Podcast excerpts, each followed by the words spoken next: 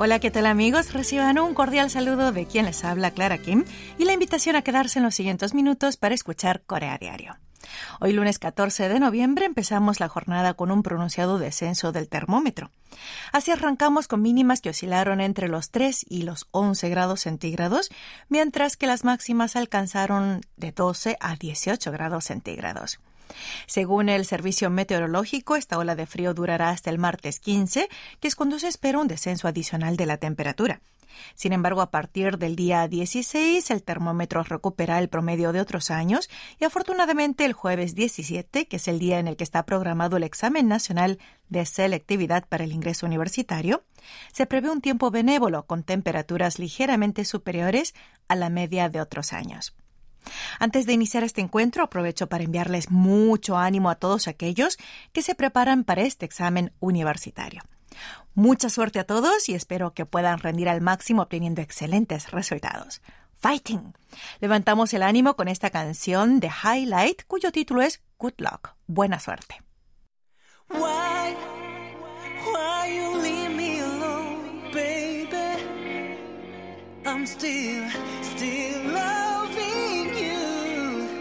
넌 지금 나를 두고 떠나가지 마. 행복하길 바랄게.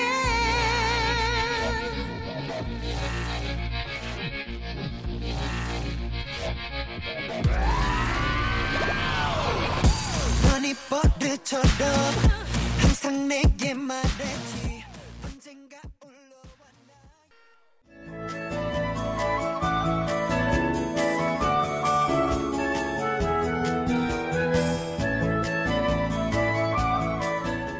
acuerdan de los dos mineros que fueron rescatados milagrosamente de una mina de zinc en la localidad de Pongha, provincia de Gyeongsang-pukto?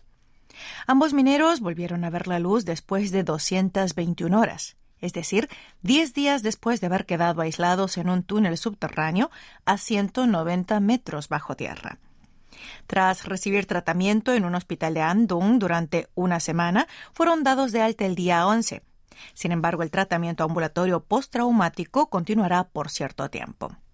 Park Jong-ha, de 62 años y jefe del grupo de trabajadores, se ha recuperado satisfactoriamente del trance y su condición física es similar a la que gozaba antes del accidente. Por consiguiente, el personal médico decidió darle de alta, al igual que a su compañero.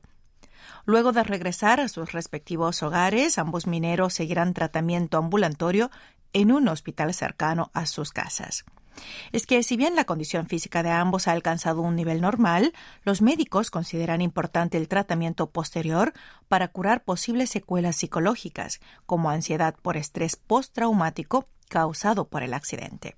El pasado día 11 apenas le dieron de alta, Park Jong-ha, el mayor de los mineros, ofreció una rueda de prensa en el vestíbulo del hospital para pronunciar un mensaje de agradecimiento a todos aquellos que hicieron posible su rescate y su recuperación. En particular, expresó su gratitud a sus compañeros mineros, al equipo de rescate 119, la Oficina de Seguridad de la mina Tungbu, a los voluntarios civiles, a las unidades militares, al personal médico del hospital de Andong, a los residentes de Gyeongsang-pukto y al gobernador de dicha provincia, Lee Choru.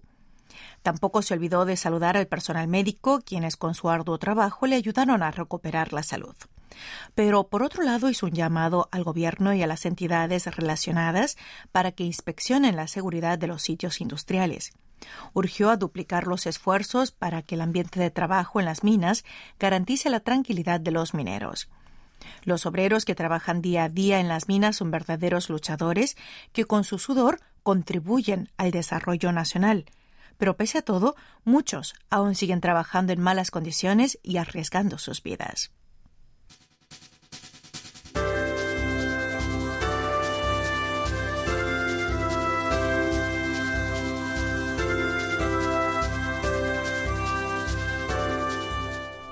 ¿Oyeron hablar del quiet quit o renuncia silenciosa? La renuncia silenciosa es un término que surgió en Estados Unidos en la primavera pasada y consiste en no tomarse el trabajo demasiado en serio. Esto no significa dejar de trabajar, sino de dejar de hacer simplemente lo requerido y buscar un mayor balance entre la vida laboral y la personal. Sobre todo para los trabajadores relativamente jóvenes, esta tendencia está en boga estos días. En Corea esta noción de renuncia silenciosa se está asentando poco a poco, en particular entre los grupos de veinteañeros y treintañeros que consideran el trabajo como una de las tantas facetas de su vida, o sea que ni dejan que sus responsabilidades laborales les absorban demasiado, ni tampoco que sean demasiado más importantes que otras prioridades. Estos trabajadores jóvenes son capaces de rechazar un cargo o una promoción importante para su carrera laboral si consideran que esto no va con sus principios y objetivos, pues saben bien que estar en un puesto importante conlleva mucho sacrificio, trabajo duro y más responsabilidad. Pero al final de cuentas, esto no les garantiza un futuro de color de rosa, pues la empresa no se hará responsable de su vejez ni de su vida fuera del trabajo. Por eso prefieren cumplir razonablemente sus obligaciones laborales sin causar problemas y llevar un ritmo de vida más pausado, dedicándose a sus aficiones, a sus seres queridos o a sí mismos. Por eso no se quedan hasta tarde en la oficina, cosa que hacían muchos de sus superiores de generaciones anteriores. Salen en el horario establecido y pasan el resto de la jornada a su gusto, cocinando en casa, haciendo ejercicio, estudiando o haciendo cualquier otra actividad que deseen. La renuncia silenciosa se está asentando en el sector laboral de Corea. De hecho, en una encuesta realizada por una plataforma de reclutamiento laboral entre 3.923 personas y trabajadores de oficina, el 70% dijo que trabajan en proporción al salario que se les paga. Por otra parte, algo más del 61% opinó que el salario no sube relativamente al esfuerzo volcado en el trabajo y casi el 89% afirmó que la empresa siempre exige más rendimiento de lo que paga. Sobre estas opiniones vale destacar que la proporción de trabajadores en sus 20 y 30 años que piensan que hay que trabajar en relación al salario, ni más ni menos, fue de casi el 79%, porcentaje que fue disminuyendo entre los encuestados de mayor edad. De hecho, solo el 40% de los participantes cincuentañeros dijo coincidir con la opinión de los más jóvenes. Esto significa que las generaciones relativamente más jóvenes son las que más activamente adoptan esta tendencia de renuncia silenciosa. A diferencia de los más mayores, para ellos el trabajo no ocupa una gran porción de sus vidas y su valor como persona no se define por su trabajo. Hacemos una pausa al son de esta canción de Oh My Girl cuyo título es Non-Stop. Luego seguimos con más Corea Diario.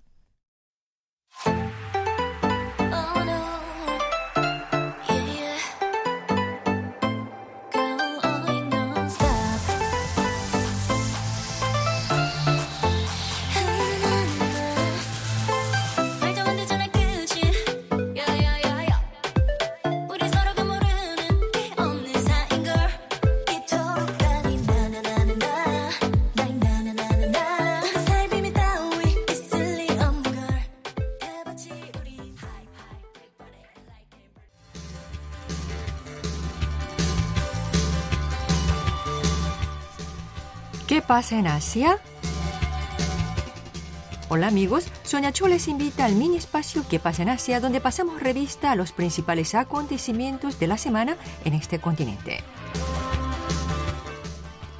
Una fuerte explosión se escuchó en la tarde del domingo 13 en la concurrida calle comercial de Istiklal, en el corazón de Estambul, dejando al menos seis muertos y más de 83 heridos.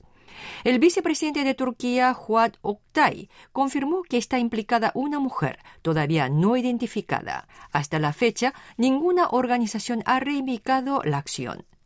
Apenas una hora después de los hechos, el Tribunal Penal y el Consejo Supremo del Audiovisual decretaron apagón informativo en televisión, radio y redes sociales, como parte del esfuerzo del gobierno turco para combatir la desinformación. Por la noche, el Departamento de Lucha contra la Ciberdelincuencia anunció que había emprendido acciones contra 25 cuentas en redes sociales bajo acusación a hacer publicaciones provocativas. Hacía seis años que Estambul no sufría un atentado de este tipo. Entre 2015 y 2017, Turquía fue víctima de una ola de atentados que dejó un grueso número de víctimas que dañaron seriamente el turismo.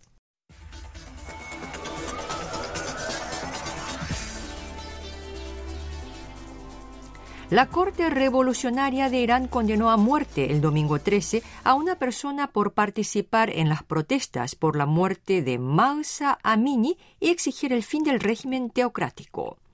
Según el veredicto, la persona condenada fue declarada enemiga de Dios y culpable de incendiar un edificio gubernamental, alterar el orden público, reunirse y conspirar para cometer un crimen contra la seguridad nacional. Por otra parte, otras cinco personas han sido sentenciadas con entre 5 y 10 años de cárcel por presunto atentado contra el orden público y la seguridad nacional. Irán está viviendo una ola de violencia desde que Mahsa Amini, una kurda iraní de 22 años, muriera en septiembre tras ser detenida por la policía de la moral por no llevar correctamente el velo impuesto por el estricto código de vestimenta para las mujeres.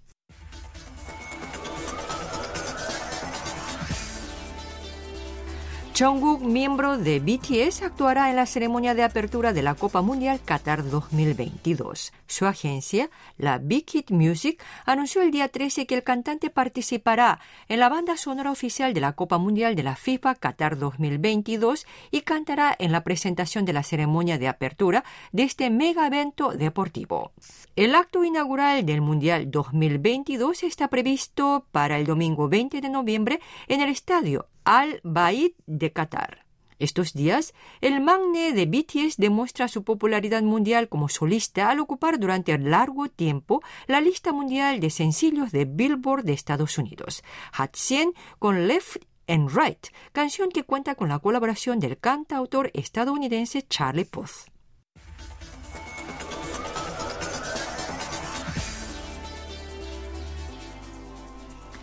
Qatar declaró oficialmente que prohibirá mantener relaciones sexuales con cualquier persona fuera del matrimonio durante la Copa del Mundo.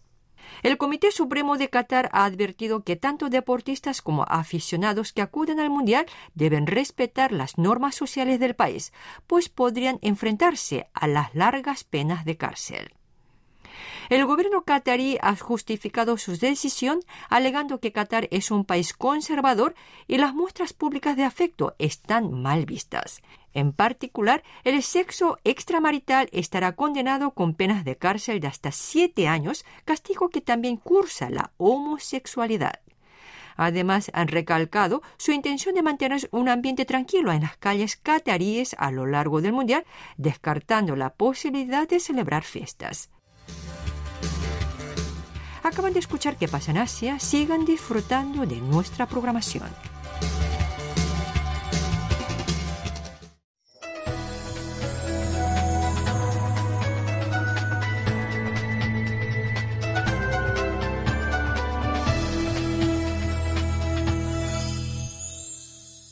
KBS World Radio.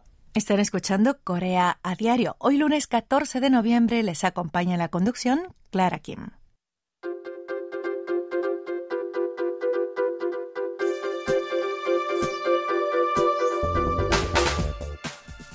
A mediados del mes pasado hubo muchos comentarios en las redes sociales asegurando haber visto a Peder Elías, un cantante noruego de música pop. Pero lo más curioso es que no solo estuvo en Corea, sino que participó en un programa dominical llamado Chongguk Dure Charang, concurso nacional de canto, emitido por KBS TV. En concreto decían que lo habían visto participar en el capítulo filmado en el distrito Namgu de Gwangju de este show televisivo. Pues, ¿qué hacía allí? Para entenderlo, empiezo explicándoles que Peder Elías vino a Corea en octubre para participar de Slow Life, Slow Life 2022, que tuvo lugar del 8 al 10 del mes pasado. Hasta aquí es fácilmente comprensible, pero ¿por qué se habrá presentado en el Concurso Nacional de Canto, que es un programa que recorre diversas localidades surcoreanas y en el cual participan los lugareños de cada sitio? El equipo de producción de este show televisivo explicó que el mismo Peder Elías quiso participar y cantó Aloha de Cool en coreano. Y también interpretó Loving You Girl, su canción representativa. Y por si fuera poco, se esforzó por hablar en dialecto de Gwangju, ganándose calurosos aplausos de parte de la audiencia. Si acaso no saben quién es Peder Elías, este cantante noruego debutó en 2018 con el sencillo Simple. En Corea dio a conocer su nombre con la canción Loving You Girl, pues Loving You Girl adquirió mucha popularidad como música de fondo en redes sociales y llegó a ocupar el primer lugar de la lista de canciones más asiduamente usadas en timbres musicales de teléfonos móviles. Asimismo, se hizo casi viral al revelarse que era una de las canciones favoritas de Jungkook, el magnet de BTS. De hecho, Jungkook la cantó cuando un fan le preguntó cuál era su canción favorita del momento en las redes sociales. Y como era de esperarse, después de que el magnet de BTS mencionara Loving You Girl, esta se convirtió en un término de búsqueda popular en los sitios de música en línea de Corea. La aparición de Pedro Elías en Concurso Nacional de Canto, el programa de KBS, refleja la intención de este cantante de promocionarse aquí en Corea y ganar más popularidad entre la audiencia de este país.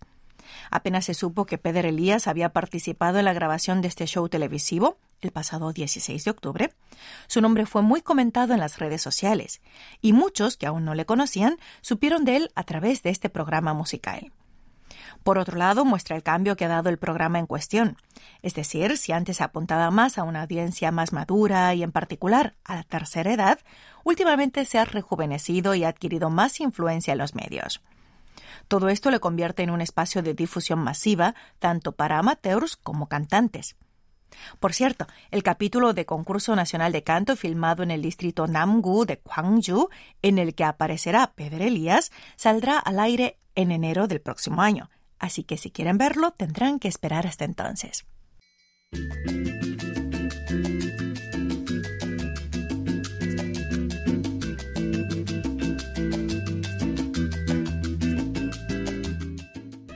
Estos días los televisores están perdiendo su estatus como electrodomésticos imprescindibles del hogar.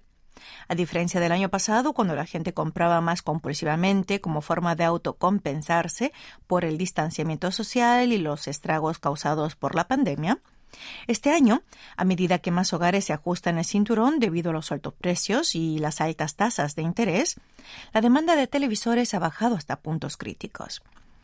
El verdadero problema es que la contracción de la demanda de estos artículos electrónicos no será un fenómeno temporal.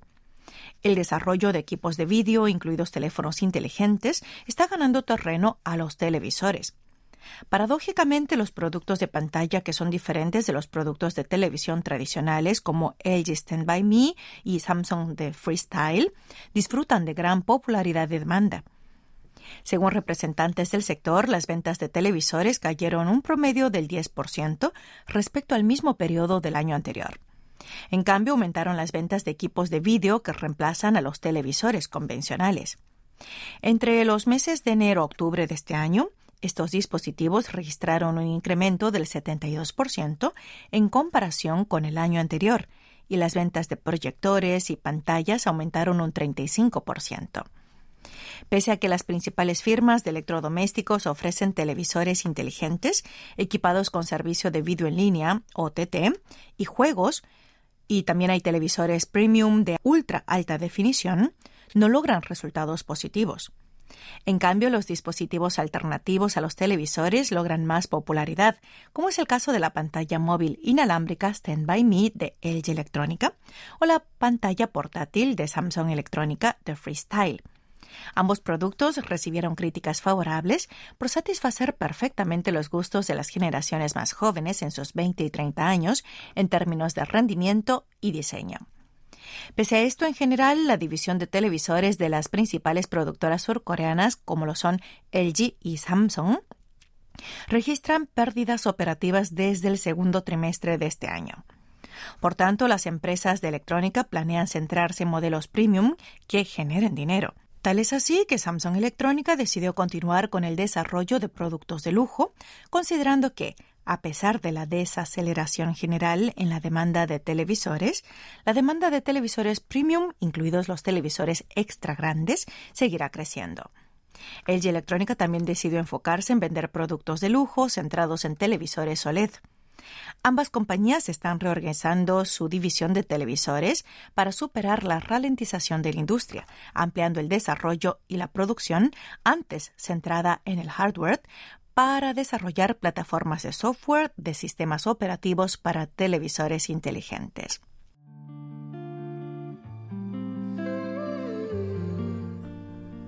Aquí suena la última canción de hoy, la cual está interpretada por Jungkook, el magnet de BTS, que actuará en la ceremonia de inauguración de la Copa del Mundo Qatar 2022. De Jungkook escuchamos Stay Alive y con este tema musical concluye Corea Diario de hoy lunes 14 de noviembre. En la conducción les ha acompañado Clara Kim.